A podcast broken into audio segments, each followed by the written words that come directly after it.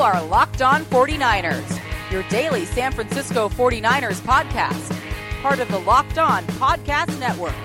Your team every day.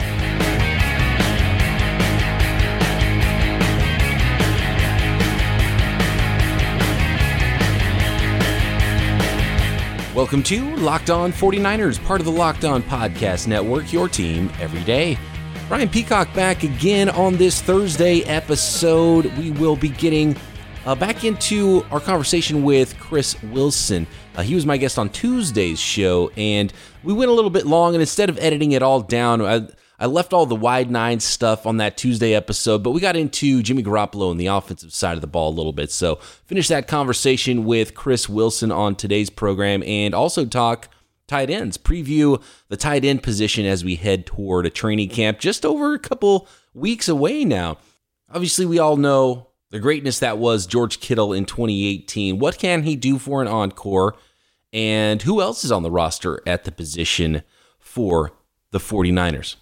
Follow along with me on Twitter at BD Peacock. You can email the show lockedon49ers at gmail, lockedon49ers.com. You can find the streams there. You can find other articles like the wide nine pieces. It's a multi part piece going up there at lockedon49ers.com by Chris Wilson. And you can subscribe to the podcast on the new Himalaya podcast app, Apple Podcasts, Google Podcasts, Spotify, and anywhere you like to download podcasts. You can find this show and all of the programs on the Locked On Podcast Network. If you have some friends, let them know about this show. And if they don't like the 49ers, let them know that their team is covered right here on the Locked On Podcast Network. Before we talk about the tight ends and George Kittle and the 49ers, I do want to mention the supplemental NFL draft happened yesterday. And there was a draft pick. The Arizona Cardinals used their fifth round selection. If you don't know how the supplemental draft works, uh, basically players that find out they're ineligible uh, before the season's going to start. They put their name in the hat for the supplemental draft. And if a team selects a player, they lose that draft pick in the following draft. You know, usually there's maybe one or two guys that get drafted. It was Jalen Thompson. He is the safety out of Washington State. He was selected by the 49ers NFC West rival Arizona Cardinals, who have added a ton of athleticism to their defensive backfield in the last couple years. Uh, this offseason, they've already added cornerback Byron Murphy at the top of the second round, and fifth rounder Deionte Thompson out of Alabama, who was kind of a steal of a pick, uh, in my opinion, with his athleticism and his skill set. And now they add a second fifth rounder in Jalen Thompson, who is sort of a similar profile with maybe a little bit undersized, a little bit smaller, but speedy, athletic safety that can play in coverage. Uh, Thompson can maybe even do a little bit more man coverage type stuff too. So intriguing group there to go with Budda Baker, who's already a super athletic, kind of do everything safety. He can line up in the slot. He can play in a deep half, and so uh, interesting group there in the defensive backfield that Arizona Cardinals are putting together to go with, of course, the veteran Patrick Peterson, who's suspended by the way. A little uh, sneaky PED situation going on there with Patrick Peterson. And Thompson was the only player selected in the supplemental draft. Marcus Simms, wide receiver out of West Virginia, that some people thought might get selected late. He did not get taken, but he did sign with the Jacksonville Jaguars after the draft. And if you're asking why the 49ers didn't bid on an athletic free safety type in the supplemental draft, if all it cost was a fifth round pick, well, they might have bid a fifth rounder, but the Arizona Cardinals were higher. So if they both bid fifth rounders, Cardinals were rewarded with that pick instead of the 49ers. So it's possible that the 49ers also bid a fifth round pick for Jalen Thompson's services, but he goes to the Arizona Cardinals. Let's talk 49ers. Let's talk tight ends. And I guess we got to start with George Kittle, a player who had 26% of the 49ers passing targets last year. And he broke Rob Gronkowski's tight end yardage record 88 receptions, 1,336 yards, 800 some odd of those yards were after the catch. So he was a monster on those catch and run plays and had a lot of space dialed up for him in Kyle Shanahan's offense. And I would expect more of that to happen this year. But I would also expect, and I think I think teams were definitely starting to focus on George Kittle in the middle of the field last year because why wouldn't they be? He was the only really legitimate threat in the passing game in that offense last year. And there should be a lot more this year. So it might make it even more difficult. But teams are going to have to focus on George Kittle and let the guys on the outside maybe hey be one on one a little bit more often. So maybe that will help the young guys and maybe hinder George Kittle's statistics. And you just can't. We talked about this on yesterday's show with Winkler. You just can't expect him to either match or surpass his record yardage from last year. And he could even do more from a catch perspective. But, you know, just all those yards after the catch, it would be surprising if he was able to run wild again after the catch like he did last year. Some things just really worked out in his favor on some of those plays, and some bad tackling, by the way, and some really good running by George Kittle, who is a fast human being. It's kind of fun to watch a, a dude that I think I think teams don't really expect it. You see George Kittle, 6'4, 250 pounds. You know, he ran a 4.52 coming out of Iowa. I think some teams and some players who have never played against him probably don't realize how fast he is. And he's out running the angle, and they're thinking, what's going on? Why is this tight end running away from me? A de- defensive backs probably have never had that happen to them in their football career until George Kittle does it. So it's a really unique player the 49ers have in George Kittle. So, what to expect going into year three for Kittle after his huge breakout sophomore season? And if you look at most of the projection models who are looking at George Kittle's stats for this year, still a fantastic season. I'm seeing a lot of, you know, 76, 78, 79, 80 receptions. So maybe 10 fewer receptions and a couple hundred fewer yards, a thousand to eleven hundred yards, and you know five or six touchdowns. He had five touchdowns last year. I think he can do better in the touchdown department actually.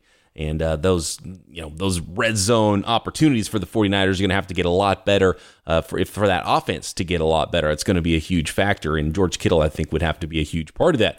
And even if the yards aren't quite there, or maybe the the run after catch yards aren't quite where they were last year, he could make up some of that because 66 of his 88 receptions last year were within 10 yards of the line of scrimmage with Jimmy Garoppolo at quarterback all season long, you would think he would have a few more opportunities down the field, uh, someone that could get the ball deep down the seam to him potentially, and uh, maybe make some bigger plays that way, get more yardage, more air yardage before the catch rather than everything being after the catch. And then, of course, definitely could improve on those five touchdowns. So uh, there is still even some room for improvement, which sounds insane with the record breaking year that Kittle had in 2018 but that's still a fantastic season 78 catches, 1,100 yards, and six touchdowns. That would be dynamite. And he would continue to be one of the top two or three, if not the number one tight end in the NFL. And I think a lot of people are talking about Zach Ertz, who's not quite the blocker that George Kittle is, although he's a dynamic receiver.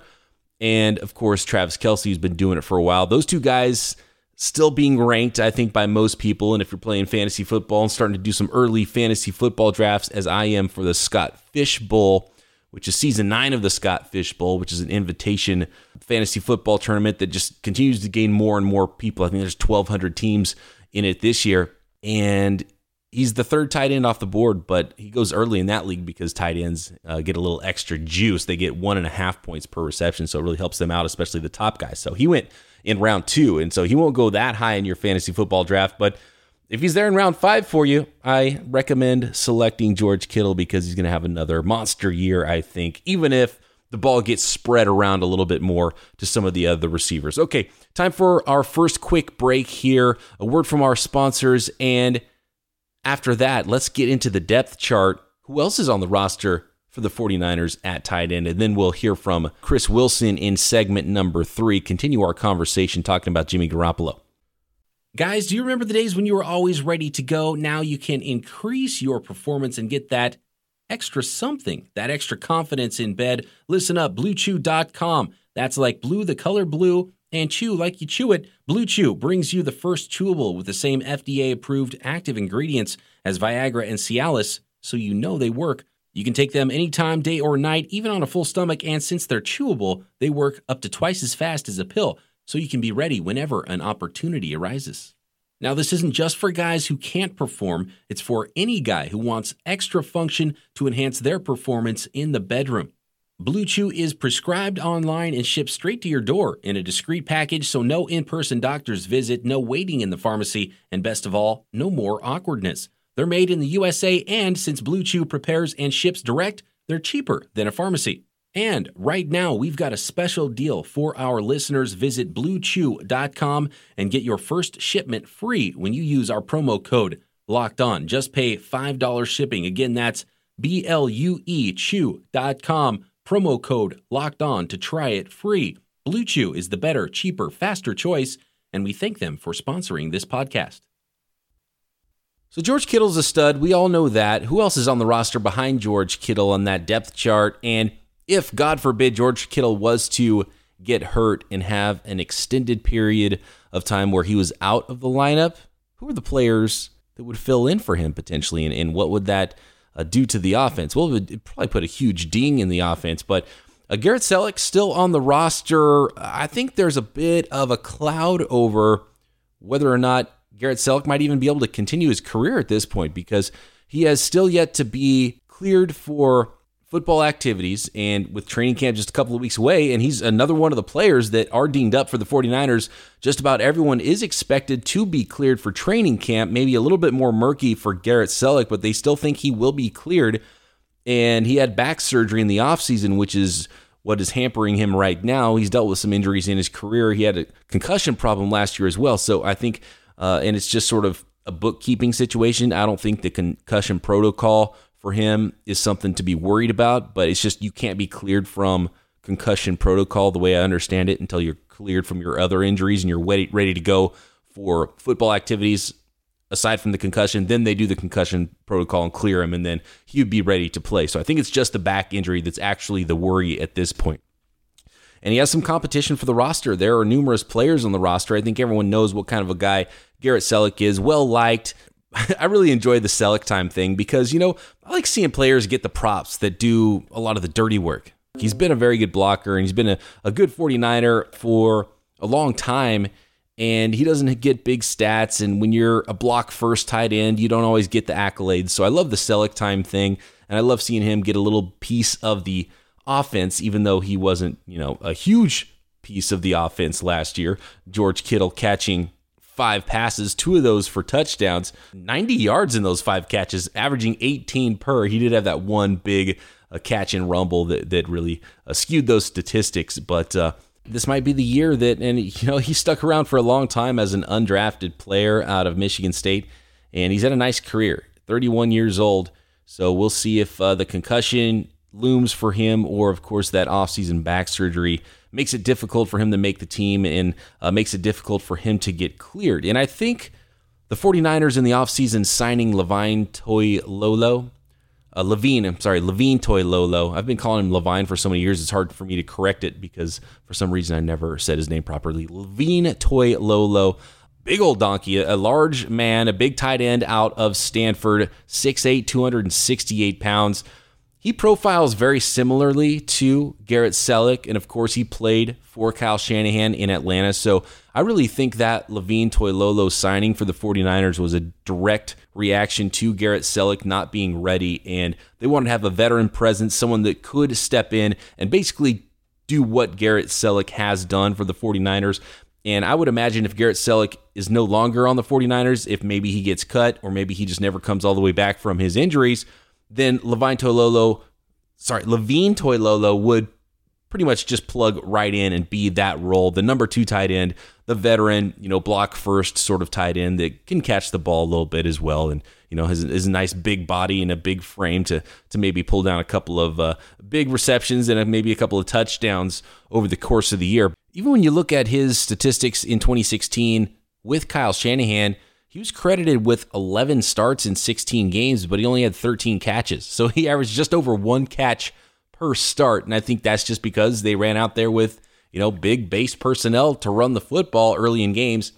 And he was on the field for the first play of the game, so he was the starter, but he wasn't a big part of the offense and a big part of the passing game. And uh, they did work in the rookie Austin Hooper that year for Atlanta. They had uh, Jacob Tamme as well. So uh, they had multiple guys that they filtered in, and they obviously had Julio Jones and some other receiving weapons there. Mohamed Sanu, they didn't have to rely on the, the tight end position. They didn't have a big time tight end like the 49ers did. So, you know, the distribution is just much different for Kyle Shanahan in Atlanta.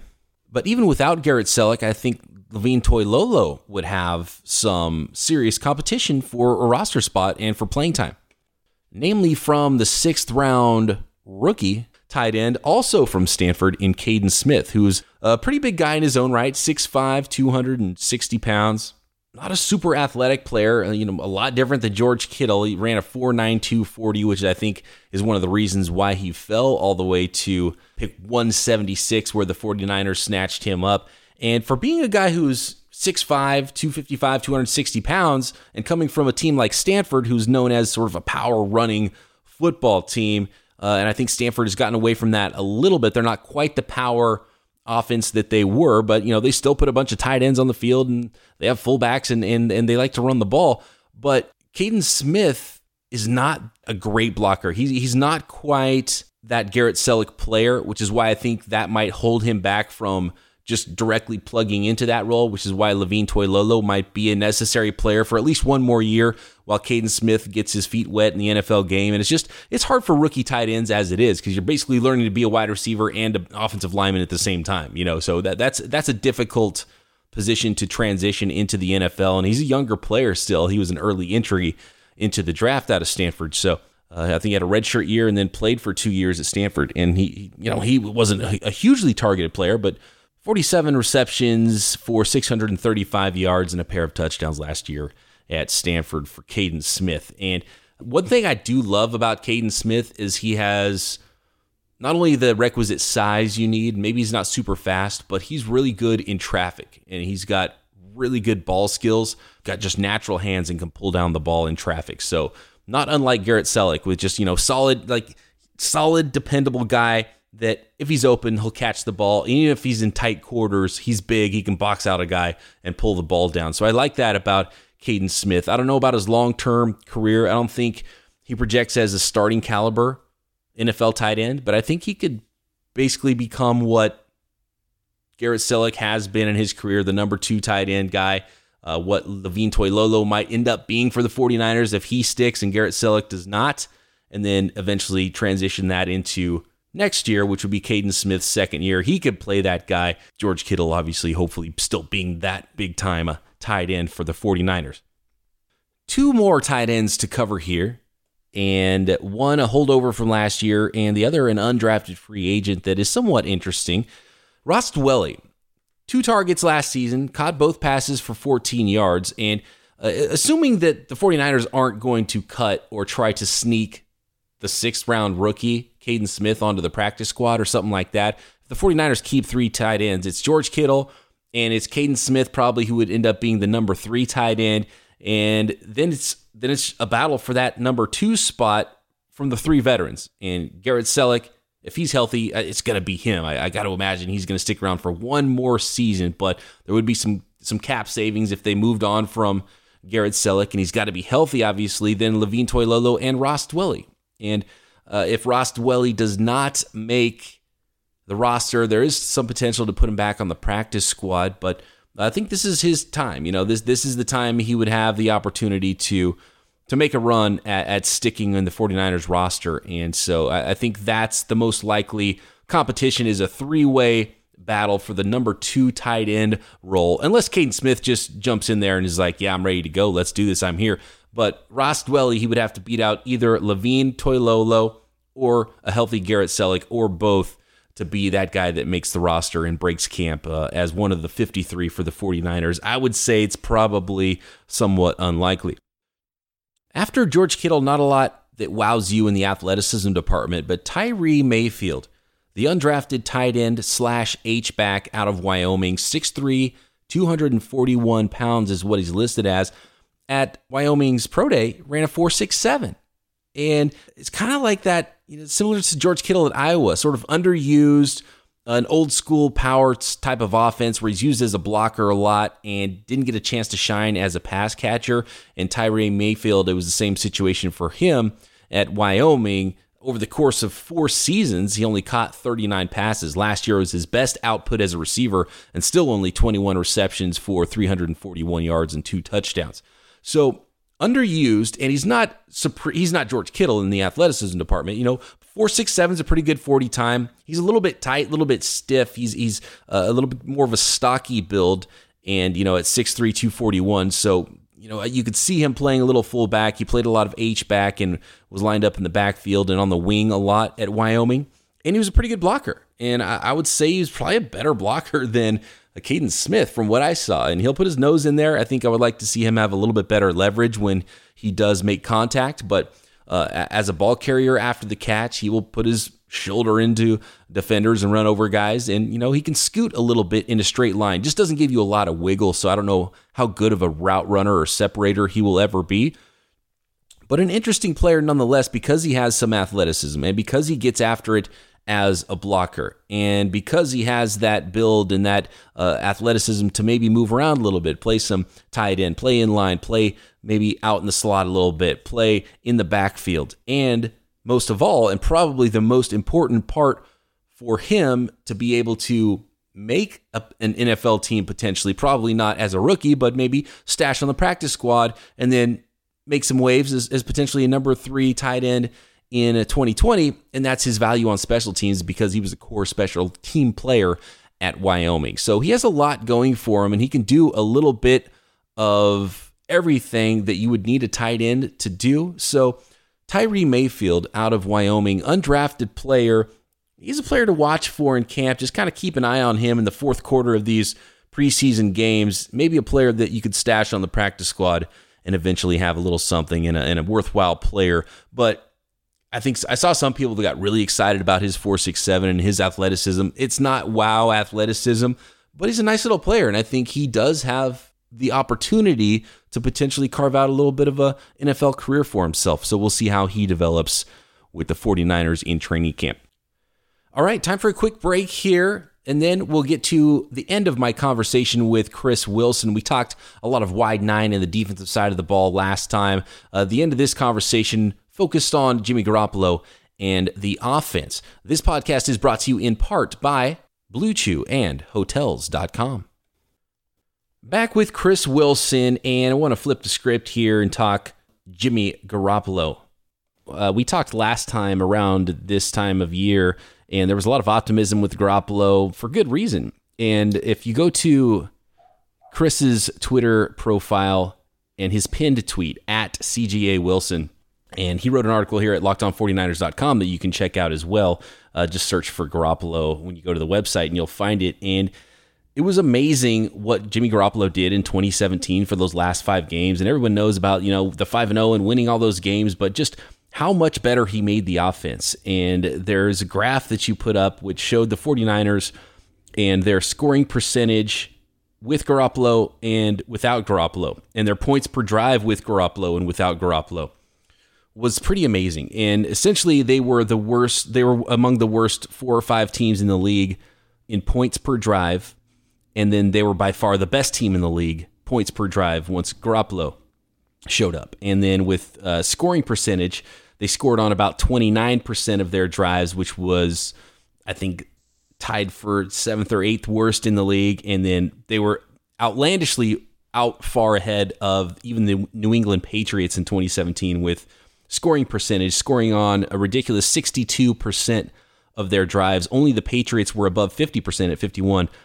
And so that's what I mean 62% of their drives the 49ers scored on once Garoppolo took over at quarterback in 2017 versus 29% of their drives before Jimmy Garoppolo was there. So there was reason for optimism last year. And then I think that a lot of why Garoppolo didn't look as amazing to start the season in 2018. And by the way, you and I were there at that Lions game along with Winkler. We got photos to prove it.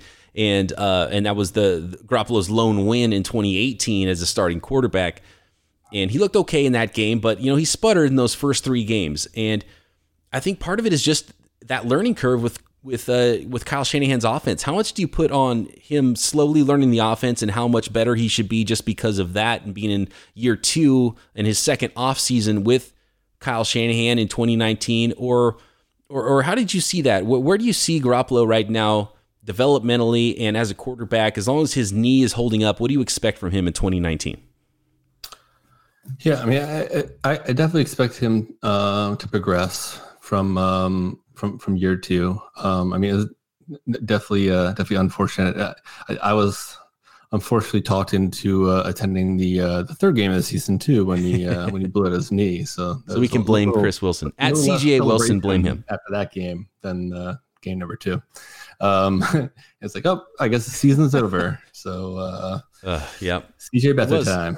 Yeah. Um, yeah. So, so, I'm definitely expecting him to, um, to, um, yeah, yeah, significant uh, progression. I mean, yeah, like, like, they said, you know, mental reps, mental reps are good, but you know, there, there's nothing like reps on the field, and um, you know, it's you know, making mistakes is, is, is important as well. And and he um, he definitely made some mistakes against the uh, against the Vikings and and uh, and and while he played, you know, he played well, well uh, against uh, against uh, Detroit and uh, and Kansas City. I, I, don't, I don't think that he um, that he turned the ball over uh, either of those two games. Um, but he did get sacked, I think, ten times in, in those two matchups, and then of, and of course took the uh, the the, the hit out of bounds to, to end the right. uh, I think the season. That was the um, biggest thing for me is seeing the ball not come out as quickly because that's what Garoppolo's calling card is. It's it's a pretty quick mental processor and the, the most insanely quick release that I've ever seen.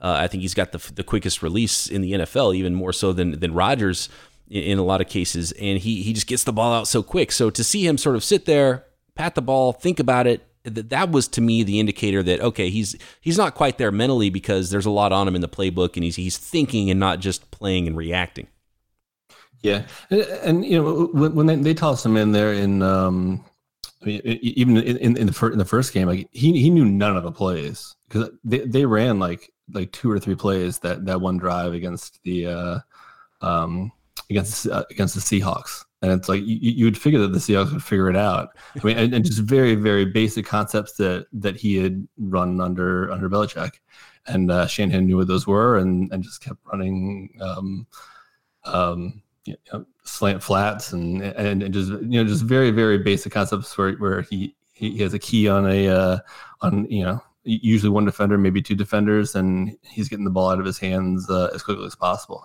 Um, and that was good enough for uh, you know a, a, uh, game-winning drive there, and then you know five, five more uh, uh, or, or, or a game-scoring drive, which is against the Seahawks back then, which was was uh, a rarity, and then uh, and then you know five straight wins after that, and um, and you can see that, that the Shanahan was definitely uh, expanding the uh, the playbook week after week, and um, but you know but but, um, but Garoppolo seemed to handle it pretty well, and uh, and um, you know they, they, kept moving the ball down the field. Um, you know, like, like you, you, said that before with that, you know, with the scoring percentage, uh, uh, what was it? Uh, I think sixty-two percent or something like that in yeah. the, in uh, in 2017. I, I, mean, a lot of those were field goals. I mean, if those if those were touchdowns, I mean, their their you know their, their points per drive would have been off the charts. Um, so um, he he, he does have his issues in the red zone, but you know the you know the Niners, uh, yeah, you know, have had those issues in the red zone. Uh, under Shanahan, unfortunately, and uh, maybe some of these uh, newer, uh, larger wide receivers and um, and uh, and tight end threats will will help him in that in that capacity. But um, you know, in, in the, first three games of um, 2018, I mean, he definitely was hampered because it, you know he had he he sort of had Garcon, you know, at the very very end of his career. He had uh, you know, half of Trent Taylor, who was, you know, his go-to, or was every 49ers quarterback's go-to guy on, uh, you know, on the slant on uh, on third down. Um, you know, Kittle still hadn't um, really developed into into the player he uh, he became uh, over the rest of the season. Um, and then his um, uh, his number one wide receiver Goodwin was was in and out of injury. So you know, see, he's the wide receivers he was throwing to were not the best wide receivers in the league if they weren't the worst, uh, especially um, you know due to their injuries. So I don't entirely put it on him. I mean, there there wasn't a lot of separation. I'm not trying to excuse him for his mistakes, but um, I think in a um, different situation where he had all, all of the players at his disposal, know, and also he was practicing with McKinnon all all uh, preseason until right. uh, you know until the very very end. So you know, so, so, you know, so you're, you're, sort of starting from scratch. I wasn't expecting a win against uh, Minnesota. Um, you know, I did expect the win against Detroit, and then you know you're, you're, playing against Kansas City, one of the best teams in, in the NFL. And then you know he took too many sacks, but you know, but overall he, he did play well. I think he threw for something over 250 and two touchdowns. I think it was just just yards per attempt was like almost 10 yards. So I mean, he was he, he played fairly well uh, against the Chiefs, but of course, you know pretty much everyone, all quarterbacks play uh, well against the Chiefs. um, yeah, so um, so uh, you know if you, if you take away that Minnesota game, which you know obviously you can't do that. Um, yeah, I mean he he wasn't he wasn't that bad, and um, you know, it's first three games of the season. You know, like, you know, like, like they say, it takes a full season to learn Shanahan's offense. Uh, and I think you, you've uh, pointed out a few times that um, like he's nowhere near a full season, and uh, he only wishes he has the experience that uh, that, that Beathard and and then uh, Mullens uh, um, uh, combined have. So I mean, it's going to take time for him to um, learn Shanahan's system, and he shouldn't be asked to learn it all at once. So um, if he can get Taylor back as his go-to third down guy, if he can get Goodwin back, maybe you know maybe not in the in the same capacity as you know a borderline number one like he was in uh, 2017, but um, you know, but both those guys come back and they're healthy. It's just like uh, almost every team every season. If we're healthy, you know, like they're I think the Niners are going to be pretty good this year. If they're not healthy, they're going to lose a lot of games. So it's uh you know so some of the past seasons they've they haven't stayed healthy and they've lost a lot of games.